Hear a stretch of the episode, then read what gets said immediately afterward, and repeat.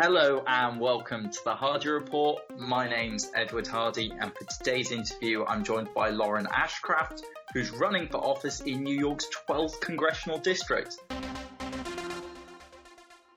Lauren Ashcraft, thank you for joining me. Thank you so much for having me. I'm really excited to be here.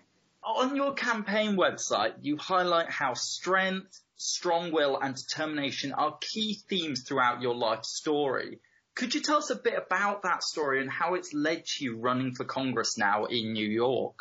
Yeah, so my family uh, really inspired me to run and their story and their struggles. So on one side of my family, my grandmother was from Japan and she met my grandfather when he was serving in the Air Force and they fell in love and had my dad in Japan. And then when my grandfather's service was complete, they uh, settled in West Virginia, where my grandfather was from, and obviously not the most friendly place to be a Japanese person in the 50s and 60s. So uh, it it was actually really horrible whenever my grandfather was a victim of the 1968 Farmington mine disaster for so many reasons. He lost his life and that was kind of the very beginning of people paying attention to workplace safety and regulations for mines.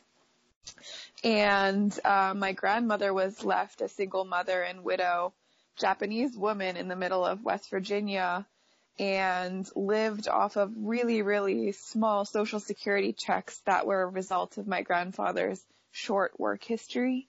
And that's how she fed my father and how she kind of survived after that accident. And so whenever I'm looking at programs like Social Security and hear politicians that are like, oh, you know, this program's going to run out of money. We don't have enough money for this and that. These are things that keep people alive. And people like my family would not be, I wouldn't be here if, if Social Security didn't keep my, my dad alive.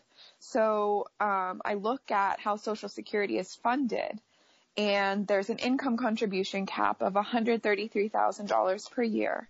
So if you make below that amount, you're taxed on your entire income. And then if you make above that amount up until, you know, you're a billionaire or you're in the top 1% of our society, you still only pay up to the 133,000th dollar. So even just looking at that specific program, which is so important to keep so many people alive in our society. It's ridiculous to think of the fact that the working class is carrying that burden while the Jeff Bezoses of the world are basically dropping pennies in huge buckets. So that's one thing. These income contribution caps that protect the wealthiest in our society absolutely have to go and we have to restructure our taxation so that billionaires in the top 1% pay what they should have always paid. And we give relief to the working class who have been carrying all these burdens in our society for all this time. So that's one part of my family and also just watching how we're treating immigrants seeking a better life in this country is absolutely disgusting and horrifying.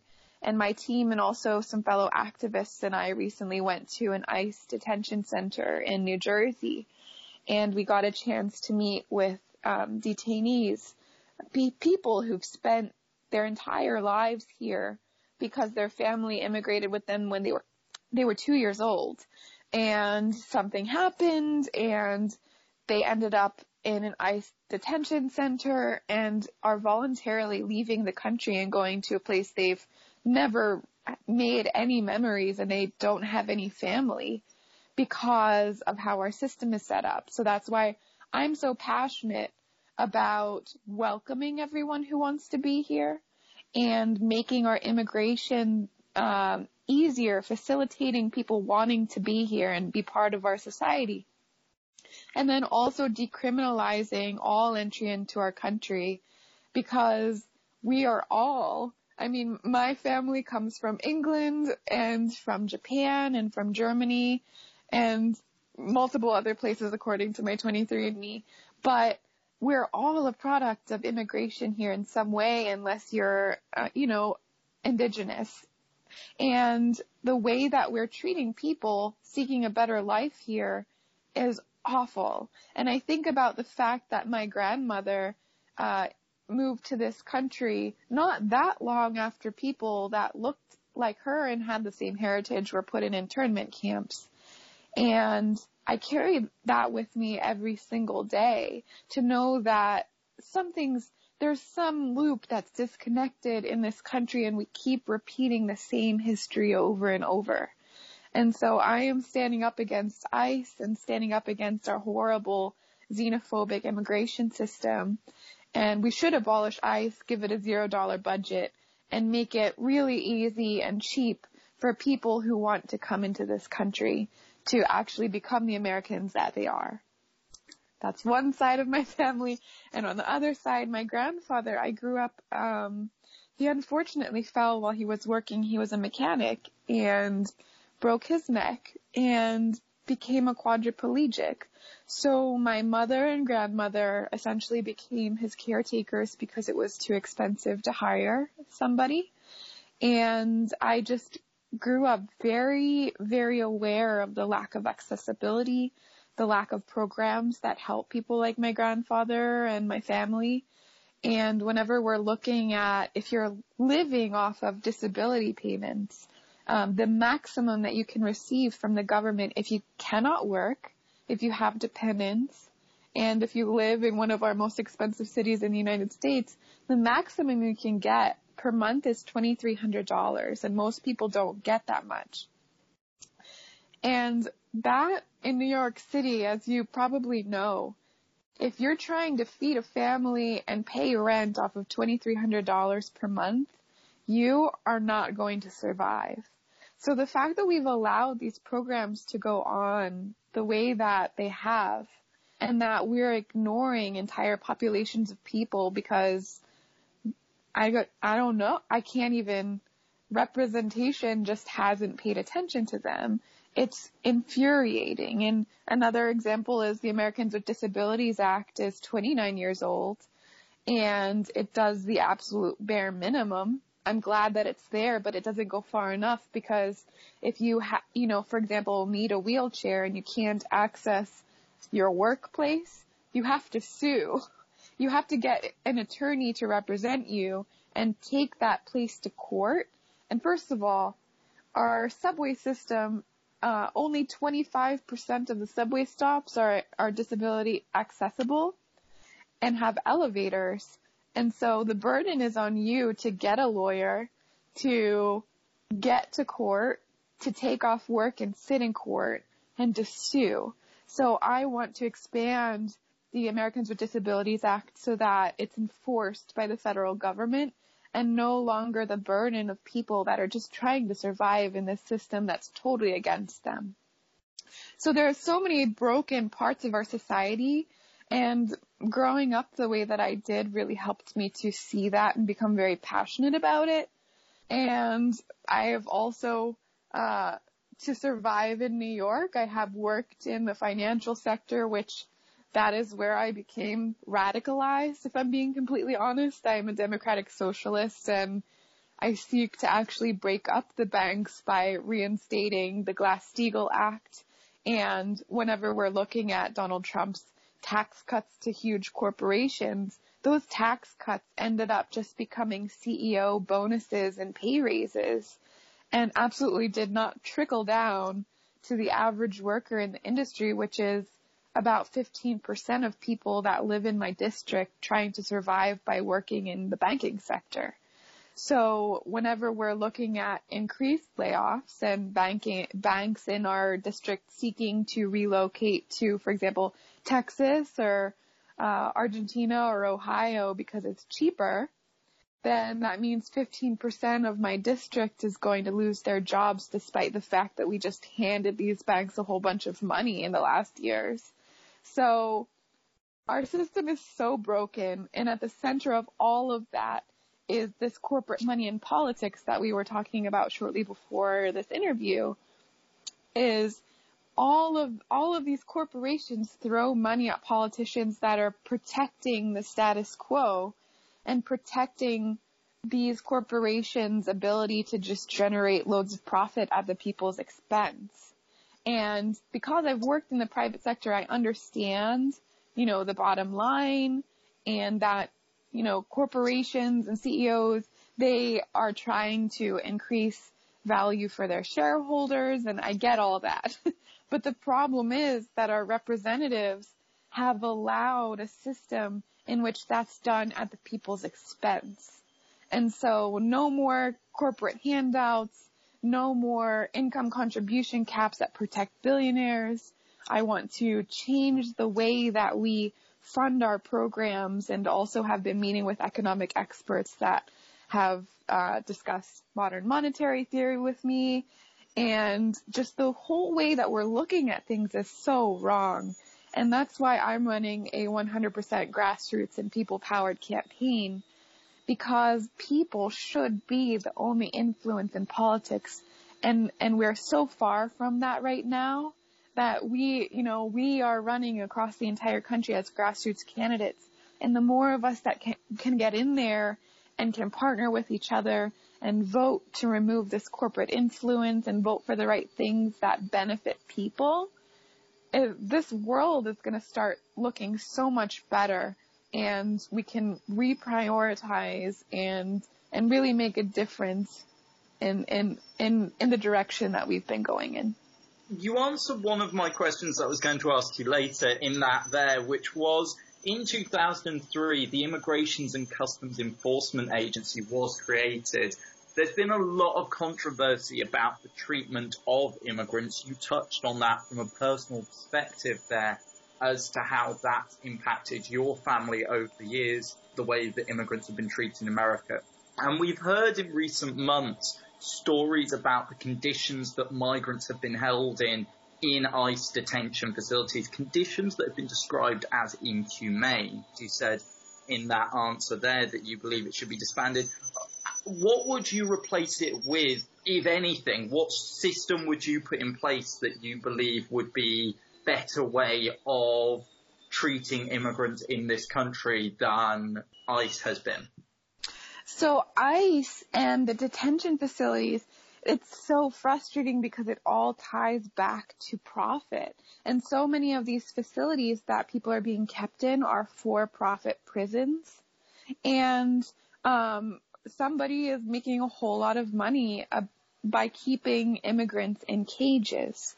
And so I would just like to decriminalize um, crossing the border and make sure that we're treating people like people and people coming to this country as Americans. And we wouldn't need to be putting people in prison if it weren't illegal to come into this country and if we helped people to legally immigrate if that's what they really want to do. Because of your view that ICE should be disbanded, Republicans would accuse you of not wanting to protect America's borders. I'm sure that's something you heard from Republicans or those on the right in response mm-hmm. to the disbanding of ICE.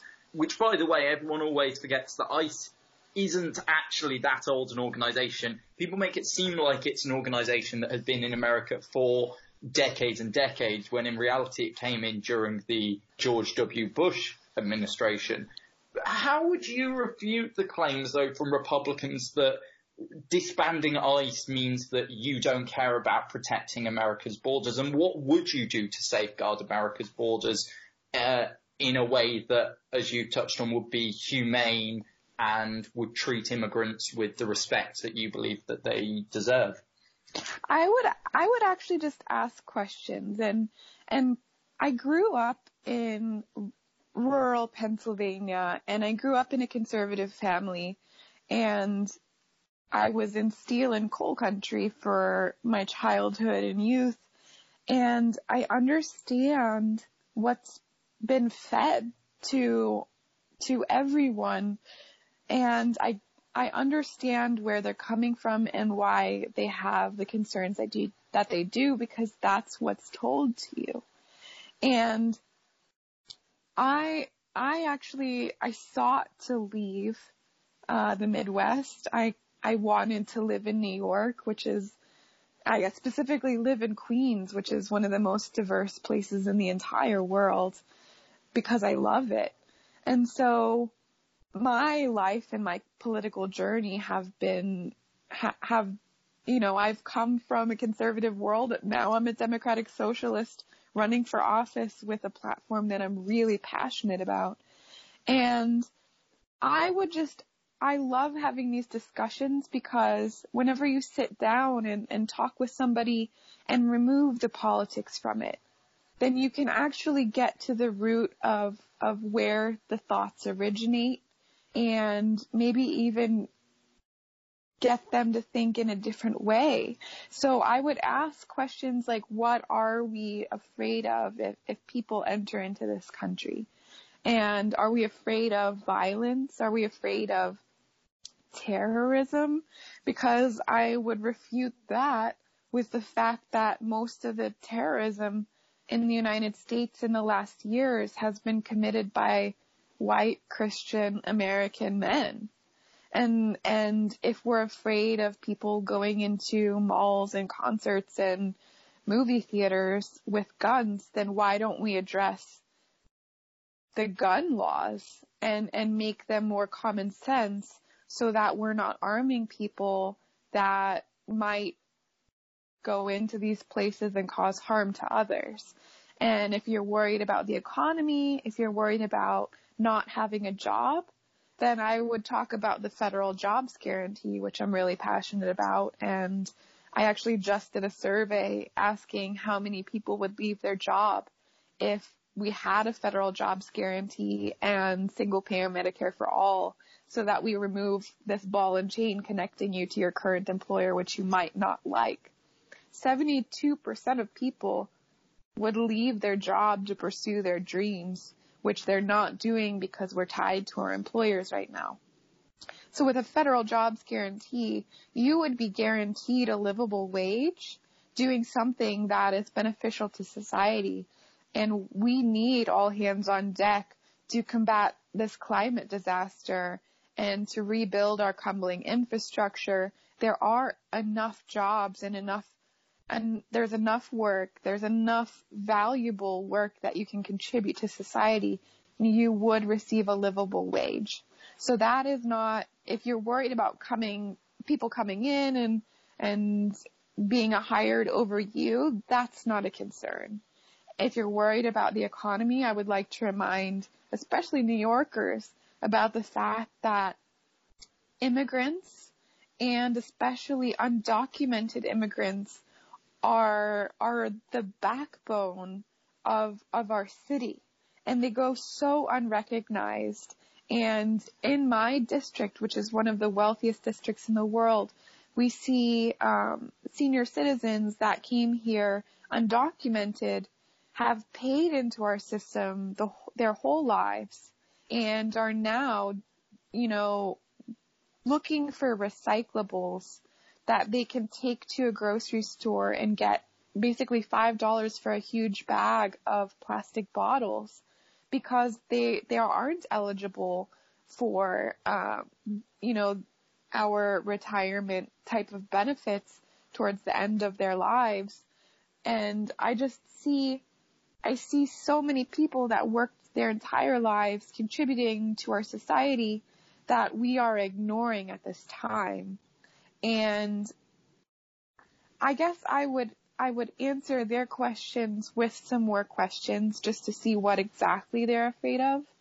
And I I am very sad that there has been such a focus on xenophobia whenever we're we're looking at immigration.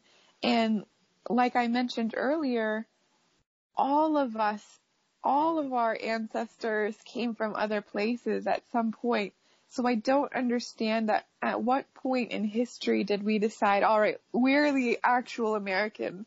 Forget the Native Americans that we stole their land and killed. Like, we're the ones here, and then anyone who comes after X year is not a real American, and, and we don't treat them like humans. I don't understand how we got there, but I would like to be part of stopping that.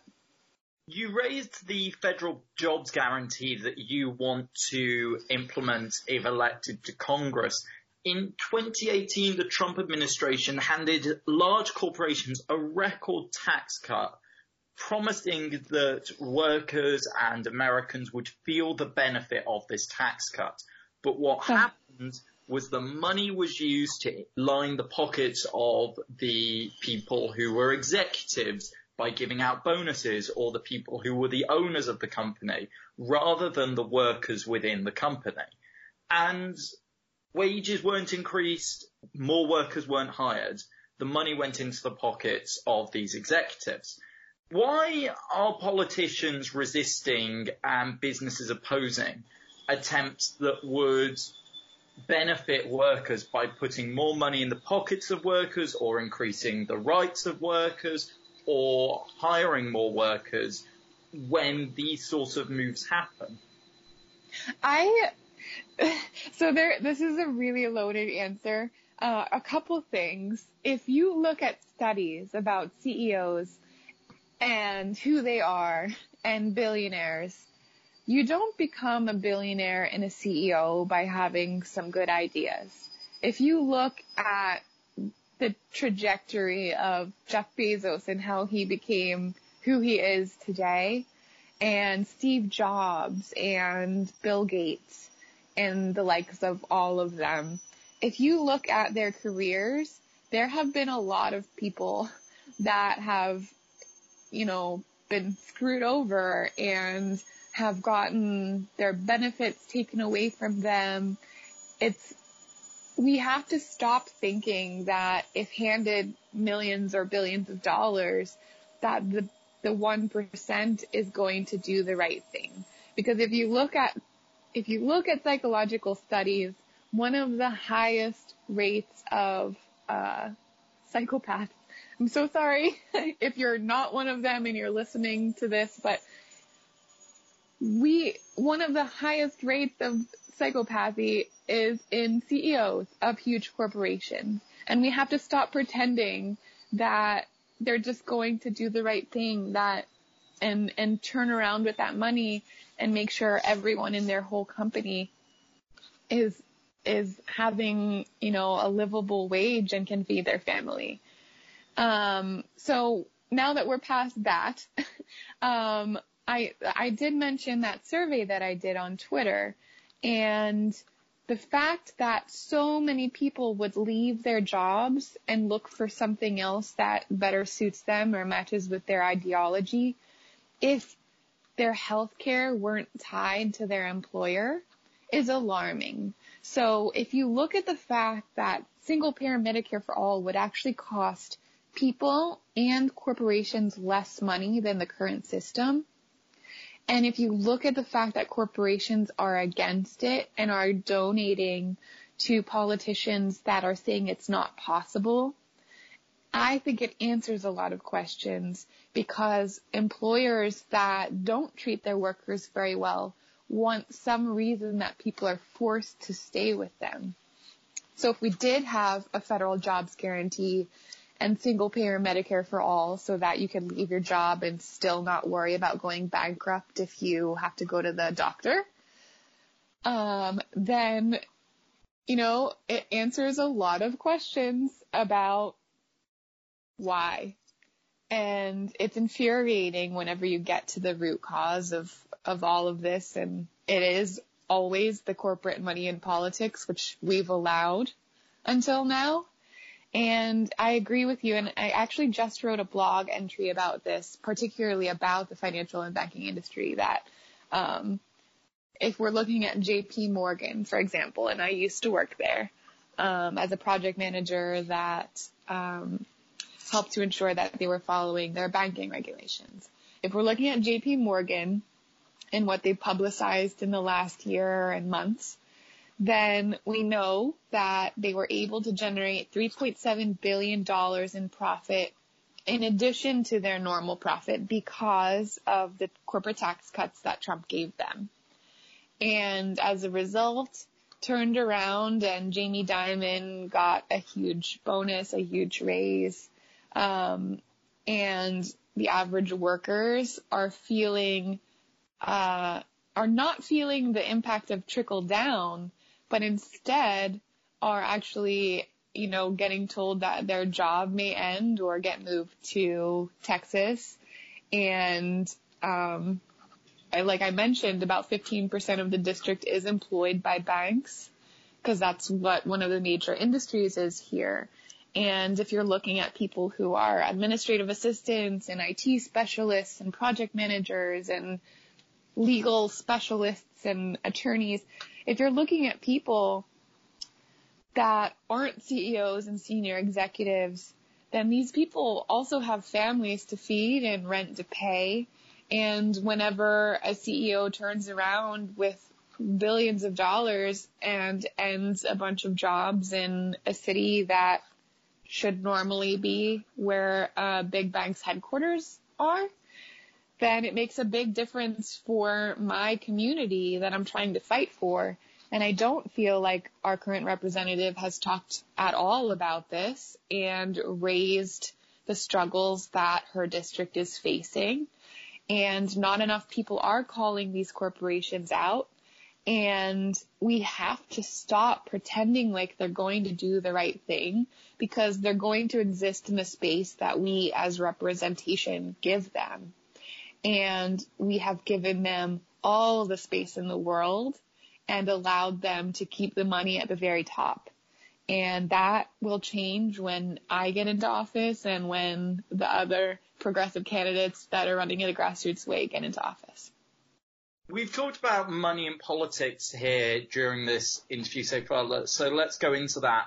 You proudly tout how your campaign is 100% people powered and 100% grassroots. That's obviously going to put you at a disadvantage against your Democratic primary opponent and ultimately anyone you face in the general election if you win the primary. Why have you taken that approach running for office when it will put you at a disadvantage? Why do you think it's so important to highlight how super PACs, corporate donors, moneyed interests shouldn't be involved in the political process of an election and ultimately of governing? Um, so I fundraising in a grassroots way is miserable, and just being completely honest, um, call calling through a list of strangers and introducing yourself, especially as someone with social anxiety like I have, is not fun.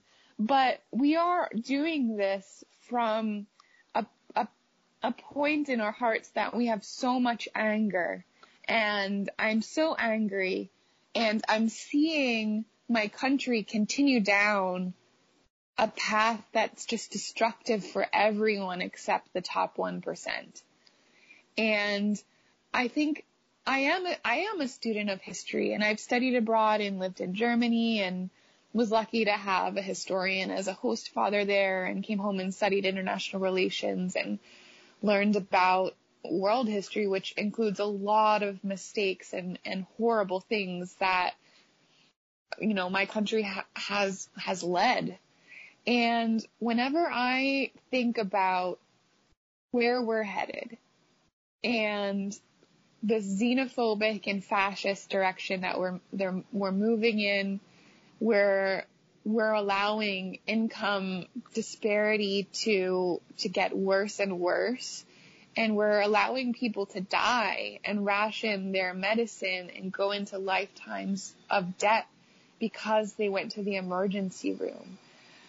I want to know that I've done something about it. And I, I entered this race knowing that we do have a path to victory and we do have a chance, especially given the fact that there are so many people that we can get to vote for the first time and introduce this, this race to and they aren't aware of our representative and we can introduce our campaign and platform for the first time and talk about why it's so important. And we're getting people to sign, sign up to vote. We're getting people passionate, pledging to show up to vote for, for me. And it's, it's gonna be hard. It already has been, but we're gonna keep going because it's the right thing to do. And I, I want to be able to say that I've done all I can and this, what I, what I'm doing, I'm running for office. I'm running for office to change our, our path. And I am doing it out of a place of passion and I don't necessarily see myself as, as a lifetime politician. Um, my passion is in grassroots organizing and and helping my community and um, I, I'm a stand-up comedian and have used that to kind of fundraise and organize for my community and raise awareness about organizations that are fighting for our rights. And I don't I don't want to retire in Congress, but I have a goal and I know what needs to be changed and I will be really annoyingly loud about it. And I'm really excited about getting into office with a bunch of other people like you have interviewed and doing this as a team. We are, we are seeking out to, to, to topple the system as it is. And it is possible. It's hard. And uh, if we didn't have a path to victory, then you wouldn't see the establishment so scared right now. On that note, you've been endorsed by Brand New Congress, a group that seeks to elect regular working people to Congress who put people before party to make government more accountable and responsible to the needs of all Americans. This group wants to change Congress in the way that you're talking about there. But why do you believe some politicians don't put people above party in this way? Do you think it is the corporate interest? Do you think it's the desire to keep their job in Congress rather than going there to work for the people? What is the reason behind their decision to not put their constituents first in all instances? I honestly, so I like to say that there's a difference between a politician and a representative. And I, I don't seek to be a politician and certainly not the type of politician that we have in office right now.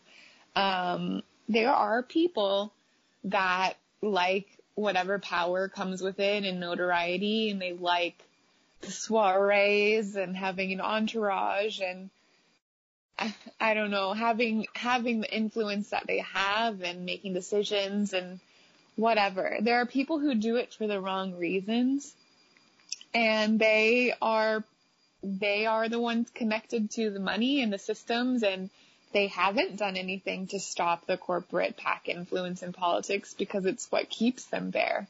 Um, so yeah, I, I like to say that I'd like to be a representative and I have a goal. I would like to accomplish it and raise as much awareness about my goals and platforms as possible and I actually am supportive of term limits, which we don't have for Congress. I think that the maximum you should be allowed to be uh, in in the House of Representatives is 12 years. And then if you do go on to be elected to the Senate, then you'd have another 12 years.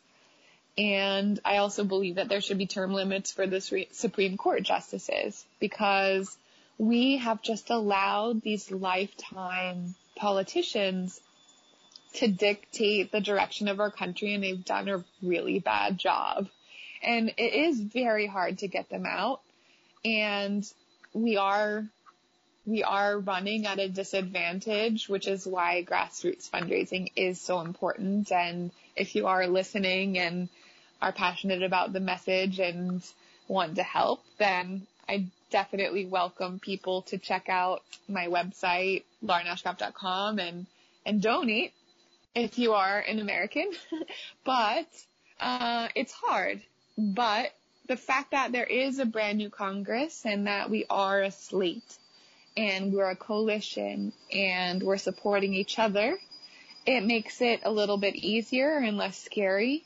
And we can bounce ideas off of each other and talk policy and help tweak each other's policies and platforms. And we, whenever we do get into office together, you're going to see a lot of change be able to happen much more quickly because there there is going to be this coalition that is just really eager to, to push us in the right direction. What would you say to those that think term limits could have a negative side though? Because there's that positive element that you highlight on your website of attacking the broken political system, trying to fix it by removing the members of Congress who spend their time in office focusing on their career, becoming increasingly disconnected from constituents, thinking about fundraising, etc., etc., to cement their place in Washington. There's that element of it that a lot of people might agree with, but the concern some people have is that by limiting the time people can spend in Congress, while you get rid of individuals that aren't serving their constituents to the best of their ability, you also lose hardworking, talented, educated individuals, people who might be specialists in certain areas, who are doing a lot of good for their constituents. So how do you balance that out with the in this idea of term limit? So you're gonna you're gonna see kind of my lack of ego, which I get called out about a lot, and people aren't used to seeing a politician that doesn't want to be a politician. So bear with me here. But the fact that we have this idea that only one person can be good enough to accomplish the goals that we set out to do, I think we have to kind of breathe and get through that and realize, for example, Ocasio-Cortez, love her so much and the fact that she has been able to make the Green New Deal part of her everyday conversation in less than a year in her first term in Congress is ridiculously cool. And whenever I think of who I wouldn't want to push out of office with term limits, she, she comes to mind first. Um, but to think that she kind of has to stay in that position for the next 60 years because there's no one else in District 14 in New York that she could kind of mentor and and help to train about how things work in Congress and um, you know endorse them on her way out. I don't think I think that we have to get past this idea of politicians and people in office and representatives kind of having this hero thing about them. And I say that as a huge fan of Ocasio-Cortez and a huge fan of Bernie Sanders, for example. And I do think that they are the right people to do what they're setting out to do at this time. But to think that District 14 can't have somebody that comes after Ocasio-Cortez has accomplished the goals that she set out to do and that we can all move on in a, a great direction together after. I don't think that we have to worry about that. And it will do so much better than it'll, it'll do so much more good than bad. And if, if AOC wants to go on and run for Senate, then she absolutely should. And then eventually president. So I think two, two edges to that sword.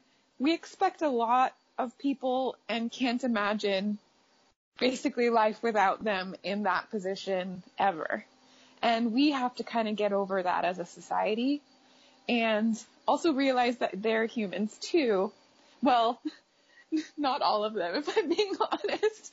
But if we want to elect real compassionate humans that care about their communities, then maybe they don't necessarily want to be in office for the rest of their lives, and I don't.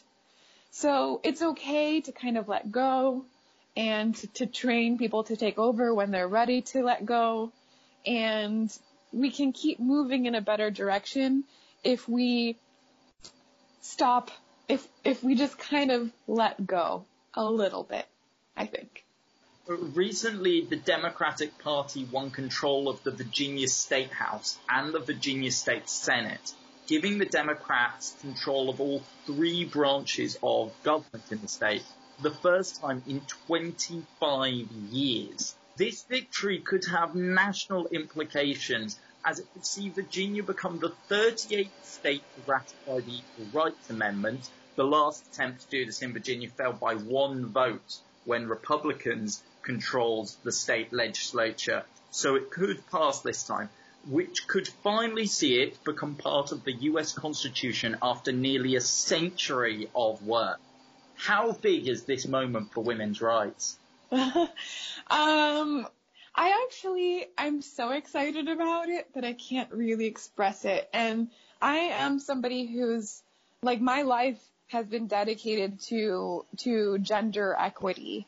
And I've been an organizer for the Women's March and have led gender justice committees and every workplace that I've been a part of, I've forced things like lean in circles and women's rights conversations in my workplaces. This is like my bread and butter. So one of the realizations that we as American women have all had is technically, according to federal law, there is nothing stating that we are equal to men and other genders at this time. And that's a hard pill to swallow, especially, and I know that we feel equal and we can vote, we can work, our pay is not equal. We don't have parental leave guaranteed by law in most states. Um, and we've never seen a woman president, for example. We see lack of lack of true representation still in Congress and the Senate on the Supreme on the Supreme Court. There are so many places that we are still not equal. And one of them is in the Constitution. So I am so excited that we are moving in the direction of actually putting that into written law because it will mean a lot, especially if we, you know, God forbid, can't get rid of Trump in 2020, which please everyone, let's, let's get Bernie Sanders elected as the nominee and everybody get out canvas for him and then we won't have to have that conversation. But if we don't get him out of office and we allow him four more years to put more people on the Supreme Court, then those are the people that are going to be interpreting all of the, the cases that make it to them and interpreting whether I'm equal or not. And I don't necessarily trust the current Supreme Court with my life, and I certainly wouldn't trust a Supreme Court with four more years of Trump with more of his appointees. So the fact that we can put it into writing that you're equal no matter what gender you identify with, um, is really important, especially now. It protects future generations. It will open up so many doors for us. And one of the things that we actually have to focus on whenever, you know, I am developing a platform that I can spread messages about certain things and I'm really excited about that because local and state offices matter a lot. And if I get into office, if I can help other progressives get into office as well at all levels and make sure that we are moving in the right direction at all levels of government, that's exactly what I want to do with my time. And we're seeing the impact that Virginia turning blue can have on the rest of the country and it's really exciting because I do feel a lot of hope and I feel us moving in, in a good, in a good direction here, but we have to keep it moving in that direction. As you acknowledged in that answer there, while this element of women's rights might be about to become part of the constitution, there are still other issues that need addressing. Again, people can find this point on your website, but the wage gap hasn't been closed. Paid parental leave is not a mandatory employer benefit. The Violence Against Women Act was allowed to expire because of partisan disagreements. What would you do if elected to Congress to fight for women's rights? What, how would you make sure that these issues got addressed in Congress beyond just the Equal Rights Amendment? What, what other steps do you think should be taken? Yeah, so like you mentioned, paid parental leave is so important and we're so behind compared to the rest of the developed world. Um, and New York has paid parental leave because states and local governments are, are very important. But federally, uh, that is not the case. And it's really embarrassing when you look at, for example, Scandinavia that allows you to take, I believe, up to a year off to take care of your new child. Um, when here, you might have to quit your job and lose your income. You might have to just not have kids at all.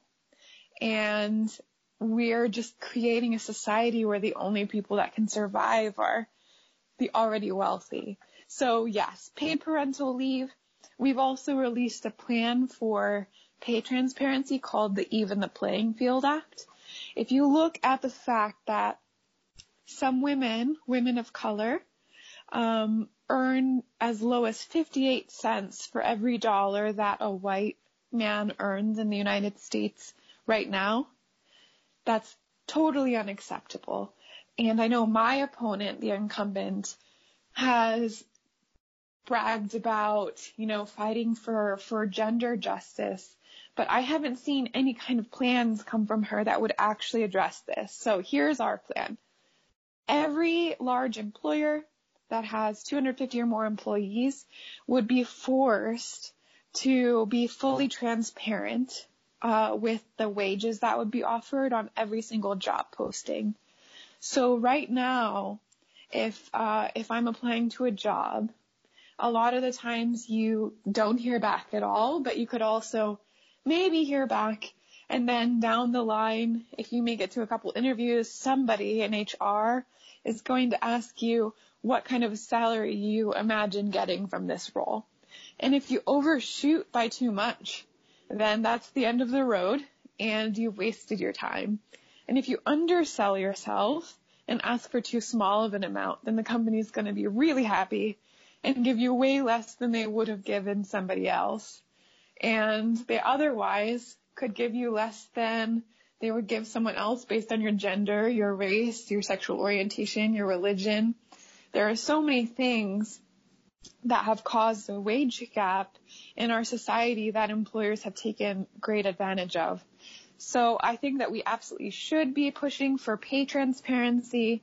And then you know that if you get offered a job at that company or in that place, that you would be getting the same wage as anyone else, regardless of whatever your and their background is.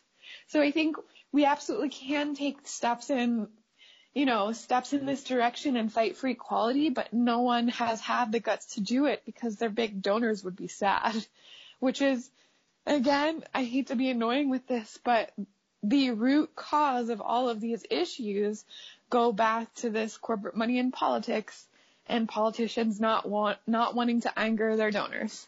And that's why your campaign is running on this 100% people powered, 100% grassroots approach because you recognize the issues that money in politics is causing when it comes to not just the obvious, but how that seeps through into every other decision lawmakers are making. Yep, exactly. There is no way that I could fight for getting corporate money out of politics if it came anywhere near my campaign. So you're absolutely correct. Could you give listeners the 60 second summary why they should vote for you in New York's 12th congressional district.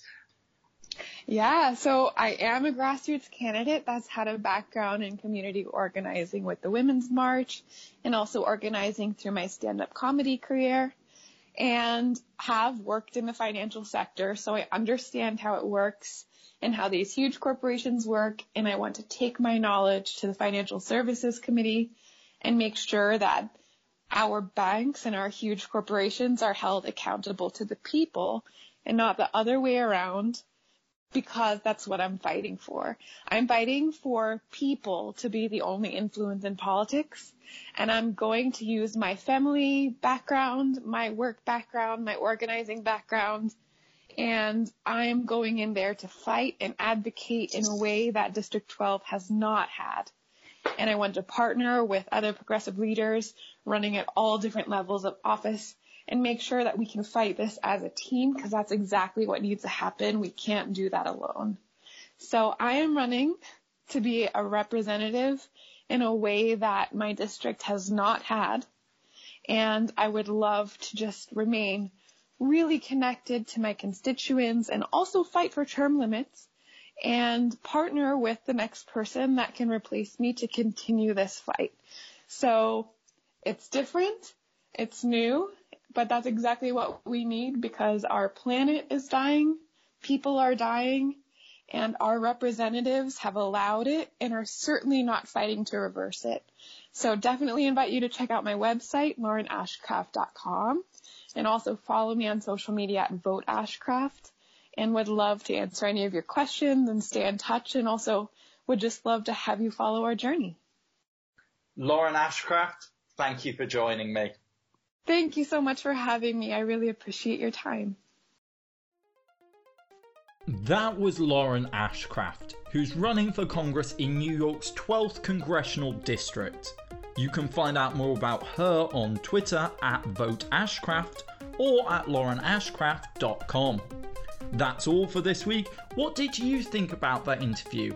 Let me know on Twitter at Edward T. Hardy. If you enjoyed this podcast, don't forget to give us a five star rating and subscribe.